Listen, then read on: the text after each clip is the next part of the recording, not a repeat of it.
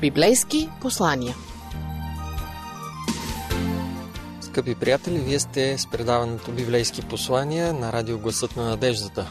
Темата днес е Блаженството на огнебореца с говорител Слави Митрев. Започвам проповедта си с една задача. Ще започна да ви изброявам различни видове блаженство.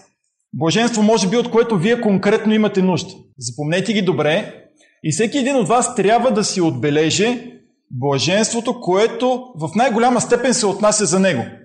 Само, че има едно условие в задачата. Ще изброявам блаженствата и след това няма да се връщам обратно. Тоест, ако вие пропуснете едно блаженство, на вас ви остава да си изберете от следващите, които ще споделя. Така че трябва да рискувате. И когато споделям блаженствата, вие да си кажете, мисля, че това е точно за мен. И да го грамнете. И да си го запишете. Бих искал това да е блаженство, което аз да преживея. И така, започваме с хората, които имат нужда от отеха. Желаете ли да преживеете блаженството на отехата? Веднага си направете асоциация с онова, което казах какво представлява блаженството. Едно абсолютно задоволство, щастие, хармония, мир и отговорете на този въпрос. Ако мислите, че вие имате нужда от това блаженство на отехата, може да се го запишете, да бъдете утешени. И сега ще кажа какво е условието, за да преживеете това блаженство. То не е много сложно. Господ обещава, че всеки един, който се намира в скръбно положение, в който в момента е в отеснение, в притеснение, той ще бъде блажен с отеха. Той ще бъде благословен с отеха. Евангелието на Матей 5 глава и там четвърти стих ни казва Блажени скърбящите, защото те ще се отишат. Една надежда. Ако вие скърбите, ще бъдете отешени. Продължавам по-надолу с следващото блаженство. Има ли хора от вас, които страшно много а, се тързаят от несправедливостите в този живот? Някой ги засекал на кръстовището и, или примерно ги ударил и след това избягва и няма възмездие, не понася наказание. Има ли такива хора, които страшно много купнеят за един справедлив живот? Блаженството на справедливостта и правдата. Ако мислите, че това е много важно за вас, може да си го отбележите. И условието, което Исус ни поставя, за да преживееме това блаженство, е записано в стих 6 на Матей, 5 глава и там се казва Блаженни, които гладуват и жадуват за правдата, защото те ще се наситят. Не спирайте да мечтаете, да жадувате, да преживеете това блаженство. То ще бъде реалност. Един ден Бог ни го обещал, че това ще бъде факт. Ще бъдем блажени в една съвършенно справедлива атмосфера. Продължавам със следващото блаженство. Желаете ли да преживеете блаженството на опрощението, на помилването, да се чувствате приети от Бога? Това е наистина страхотно блаженство. Наистина невероятно преживяване. Ако да, запишете си го. Желая да преживея блаженството, да бъда помилван, да бъда опростен. Знаете ли какво е условието? То се намира, отговора се намира в стих 7. Господ казва, Блаженни милостивите, защото на тях ще се показва милост. Ако желая към мен да бъде показана милост, да бъда опростен и прият от Бога, едно необходимо условие, едно единствено условие. Просто и аз да бъда милостив към другите хора. Добре, продължаваме напред. Желаете ли да преживеете блаженството, да притежавате огромен имот? Колко декара? 100, 1000, цялата земя? Искате ли да сте собственик на цялата земя? Това е добра оферта. Запишете си, ако мислите, че е така, защото няма да се върнем към нея. Може да бъдете собственик на земята, само ако сега изберете това. Ще ви кажа какво е условието. Да бъдеш наследник на земята. Стих 5. Исус го казва. Блаженни кротките, защото те ще наследят земята. Не е много сложно. Оказва се, че да бъдем наследници на толкова голям имот е необходимо просто да бъдем кротки. Добре? Поздравявам тези, които избраха това и отправям едно предизвикателство към следващата категория, защото там става въпрос за един много по-голям имот. Някои хора си купуват имоти на Луната, но тук става въпрос за едно цяло царство. Блаженството да притежаваш и да си част от небесното царство. Това са много планети, много галактики. Представете ли си? Собственик, със собственик, заедно с Бог на това огромно наследство. Запишете си, ако това е блаженството, което се нуждаете и Господ ни казва, че това нещо ще наследят онези хора, които са бедни по дух. Стих 3 казва Блажени бедните по дух. Друг превод казва нищите по дух, защото е тяхно небесното царство. Текстът звучи толкова категорично, че направо можем да си помислим, че става въпрос за лична собственост. Тяхно е небесното царство.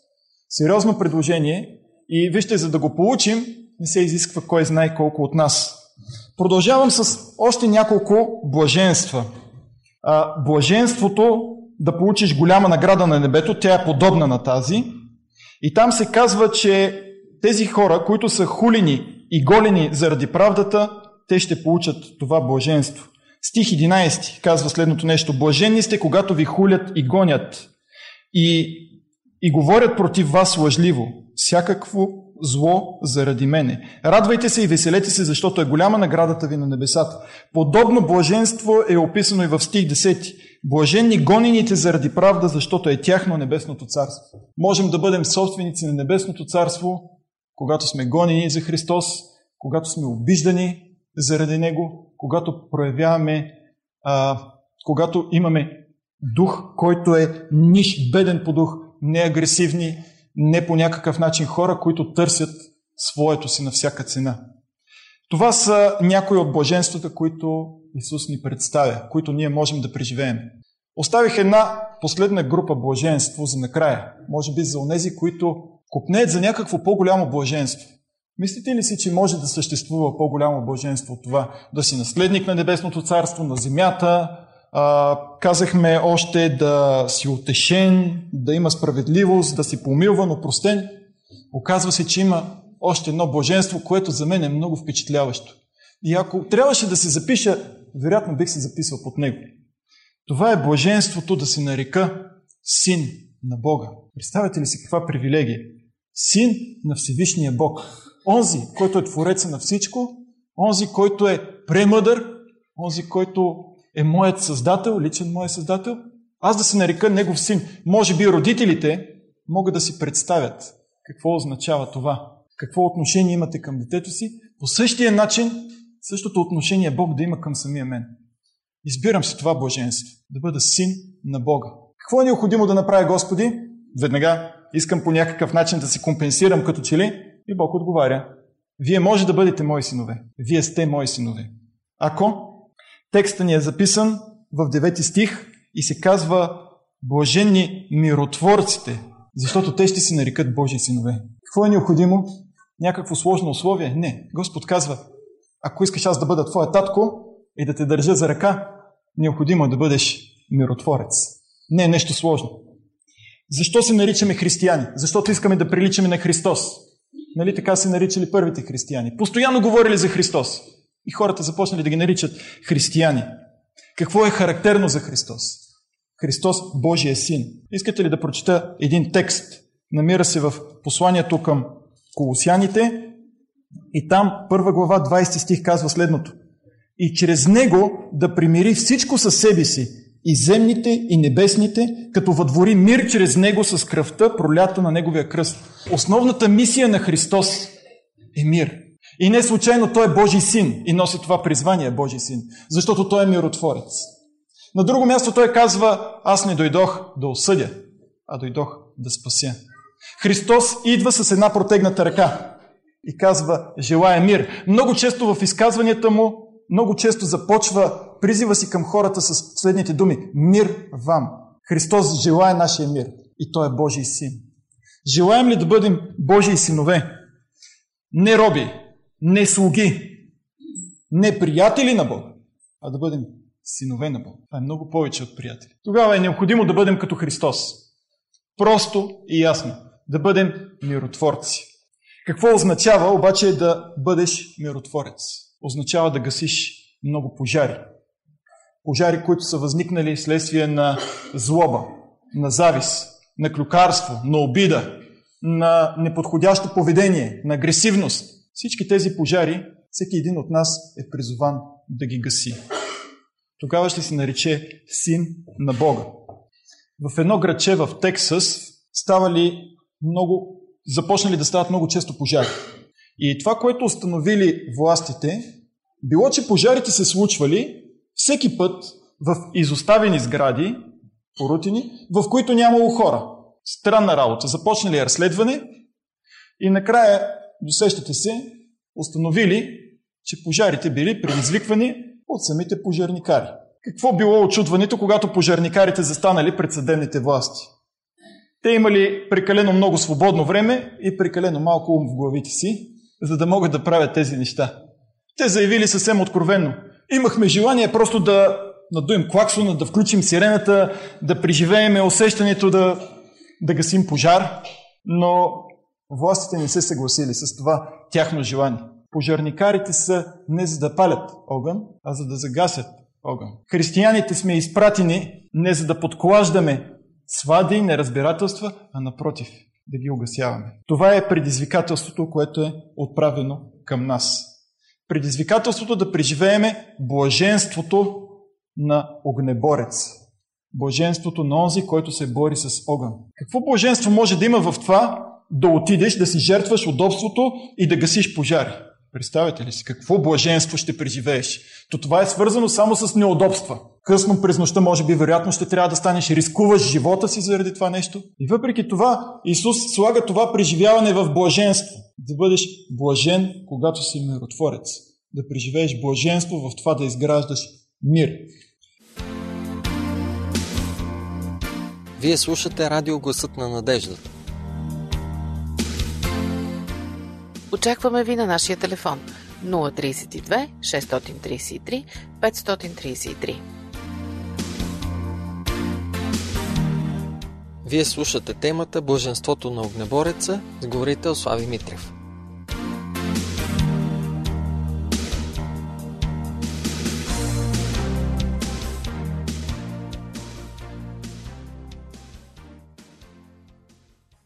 Как да бъдем миротворци? Ще разгледаме четири кратки стъпки в това да бъдем миротворци. В това да изпълним нашата част. Първа основна стъпка, вместо да се ядосваме, когато ни нараняват, нека да отидем и споделим с Бога онова, което преживяваме. По този начин пожара на клюката няма да се разпространява в църквата. Втората важна стъпка. Винаги поемай инициативата. Бъди активната страна в разрешаването на един конфликт. Не чакай другата страна да дойде първа. Бързай, за да възстановиш отношенията си. Знаете ли, че за Бог възстановяването на отношенията е по-важно, отколкото поклонението? Възможно ли е това нещо? В Матей 5 глава, 23 стих се казва И така като принасяш дара си на отара, ако там си спомниш, че брат има нещо против теб, остави дара си там, пред ултара и първо се помири с брат си. За Бог помирението е по-важно от поклонението? Да, това говори този текст. Необходимо е да бъдем в мир и в хармония. Бог държи на това нещо много повече, отколкото на това да идваме в събота и да му се покланяме. Това е втората основна точка. Да бъдеш активен. Ти да си този, който прави първата крачка. Ти да си по-смели. Има още едно предизвикателство. Третата точка от нашата тема. И това е да изповядаш своята част от проблема. Това е трудно нещо. Ако искаш помирение, трябва да изповядаш онова, в което ти си съгрешил. Но когато има конфликт между две страни, винаги едната се чувства малко по-права, а другата малко в по-неизгодна позиция. И този, който е по-прав, не казвам абсолютно прав, често се опитва да прехвърли вината изцяло на отсрещния човек. Но този принцип ни казва, че е необходимо каквато вина имаш, ти да я споделиш. Познавам хора, които са много умели в това да прехвърлят вината на осрещния човек. Може и те да имат вина в себе си, и те да имат някакъв проблем, но в разговора ще изтъкнат проблема на осрещния. И ако човекът от другата страна е малко по-слаб, ще каже, о да, аз изцяло съм виновен за този конфликт. Но вижте, за да има един конфликт, много често, не много често, почти винаги са виновни и двете страни. Има ли някакво неразбирателство? Нека да обърнем погледа първо към себе си. Знаете ли, че това помага на нашето зрение? В Матей 7 глава 5 стих се казва Извади гредата от своето око, за да виждаш по-добре. Ако ние първо погледнем себе си, ако ние първо изповядаме своята слабост, тогава ще видим много по-добре слабостта на други. Тогава ще бъдем много по-адекватни към обстановката, в която се намираме. Всички ние имаме проблеми с зрението. Трябва да бъдем честни. Йоанн казва, че ако кажем, че нямаме грях, ако, ако кажем, че нямаме проблеми с зрението, лъжим. Така е. Затова е необходимо първо да оправим нашите проблеми с нашето виждане. И ако има някакъв проблем, когато отиваме да го разрешаваме, нека имаме смирението да изповядаме нашата част. Тя може да е една десета от целия проблем, другите девет десети да са на осрещната страна. Нека аз споделя моята част. Съгреших, не постъпих правилно в това и в това. Това отваря врати. Това гаси пожари. Това възстановява отношение. Случвало ли ви се да гасите огъна, той да се разпалва още повече? Когато бях малък, си направих един експеримент. В една чаша с вода сипах коресилин и реших да го запаля, като се разположих в близост до мивката, знаеки, че ще пламне силно това вещество и аз бързо ще мога с водата да го изгаса. Запалих чашата, тя започна да гори с един страшно пушещ дим, който веднага се полепи по секцията на майка ми, по кухненското завеждане там. Знаех си, че ще има много проблеми и затова реших бързо да загаса пожар. Отидах, пуснах чешмата и какво мислите стана? Огъня изплува отгоре. Кореселина е по-лек от водата и той плува винаги на повърхността и се разтече в мивката. Бях страшно изплашен. Трябваше да взема парцал, да загасям. Това ми беше един урок. Много случаи ние постъпваме по този начин. Желаем да загасим пожар, но той се разраства страшно много. Не можем да овладееме положението, в което се намираме. Затова тази стъпка е много важна.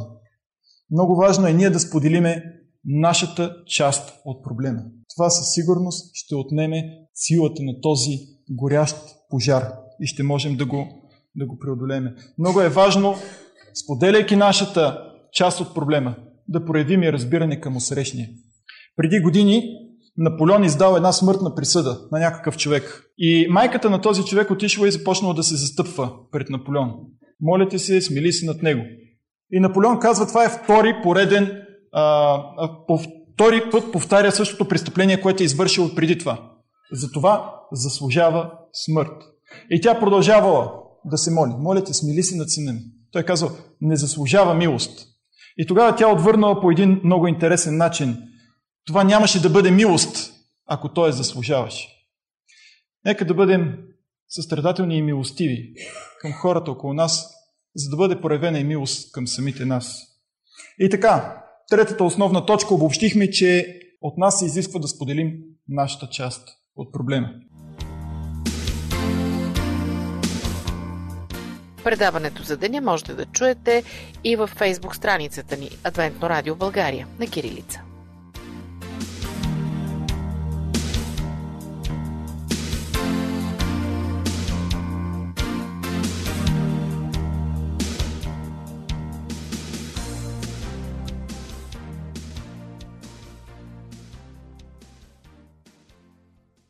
Последната ни точка, която може да ни помогне да разрешим един проблем. Това е ако се прицелим в помирението, а не в разрешението. Кое е най-важното нещо за нас, когато има един конфликт? Да излезнем прави или да възстановим взаимоотношения? Двете са много различни неща. Помирението се съсредоточава върху взаимоотношенията, докато разрешаването на проблемите, докато разрешаването се съсредоточава върху проблемите. Кое избирате? На всяка цена да бъдете прав или да възстановите взаимоотношения? Кое за вас е по-важно, когато водите даден диалог, дадена комуникация с някой човек? Ако се насочим върху помирението и проблемът изгуби своята същественост, важност, това означава, че той не е бил важен. Че той е бил от онази категория проблеми, които касаят по-дребни неща, не касаят основни принципи. Ако се насочим към помирението, и това е нашата първа крачка, търсим помирение, не разрешаване на проблема, и проблемът остава да стои, това означава, че става въпрос за нещо важно, нещо принципно. Тогава е добре да потърсим свидетел, да поканим някой, който да присъства и който да може да съдейства в правилното разрешаване на този конфликт. Ако е възможно, доколкото зависи от вас, живейте в мир с всички човеци. Това е изпълнението на думите на Павел. Търсете помирение, търсете възстановяване на взаимоотношенията. Бог ни очаква от нас да сме еднообразни, да сме еднакви. Бог очаква от нас да бъдем единни, да се подкрепяме и допълваме. Това означава да уважавам различията на усрещния човек и да го приемам такъв какъвто е. Често конфликтите са породени в стремежа си да превърнем другия в копия на нас. Аз мисля по този начин и ти е необходимо да мислиш по абсолютно същия начин. Но всеки един от нас е абсолютно различен. Нека да правим разлика между еднаквост и единство. Двете са много различни. Бог ни призовава да бъдем единни. И така, в края да припомним четири основни стъпки, за да преживееме блаженството да бъдем миротворци. Блаженството да бъдем синове на Бога. Първо, когато има проблем, нека не го разпространяваме наляво и надясно, но нека говорим и споделим този проблем единствено и на първо място с Бога. След като сме разговаряли с Бога, нека ние да бъдем иници... инициаторите. Ние да поемем инициативата за своите ръце. Да побързаме и да поговорим с човек. Може по-голямата част от вината да е в него. Това не пречи ние да направим първата крачка. Лесно е на думи, трудно е да го изпълним. Затова и Бог казва не тези, които говорят за мир. Затова Той казва миротворците, онези, които творят мир. Те ще бъдат блажени. Третата основна точка е да изповядаме своята част.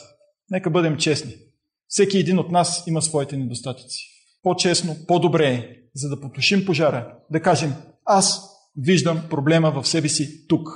На това място не съм коректен и наистина нещата не се случиха добре.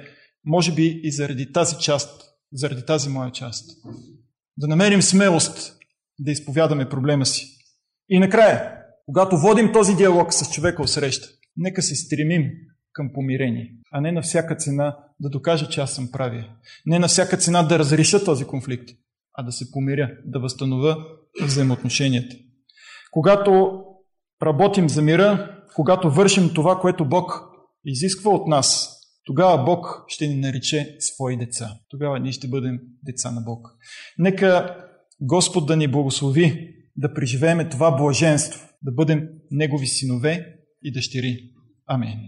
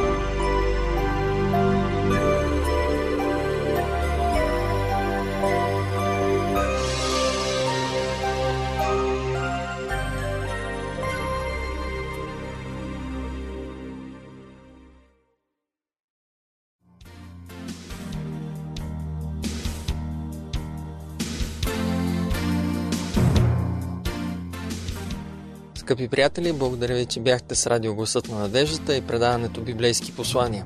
Вие слушахте темата Боженството на огнебореца с говорител Слави Митрев.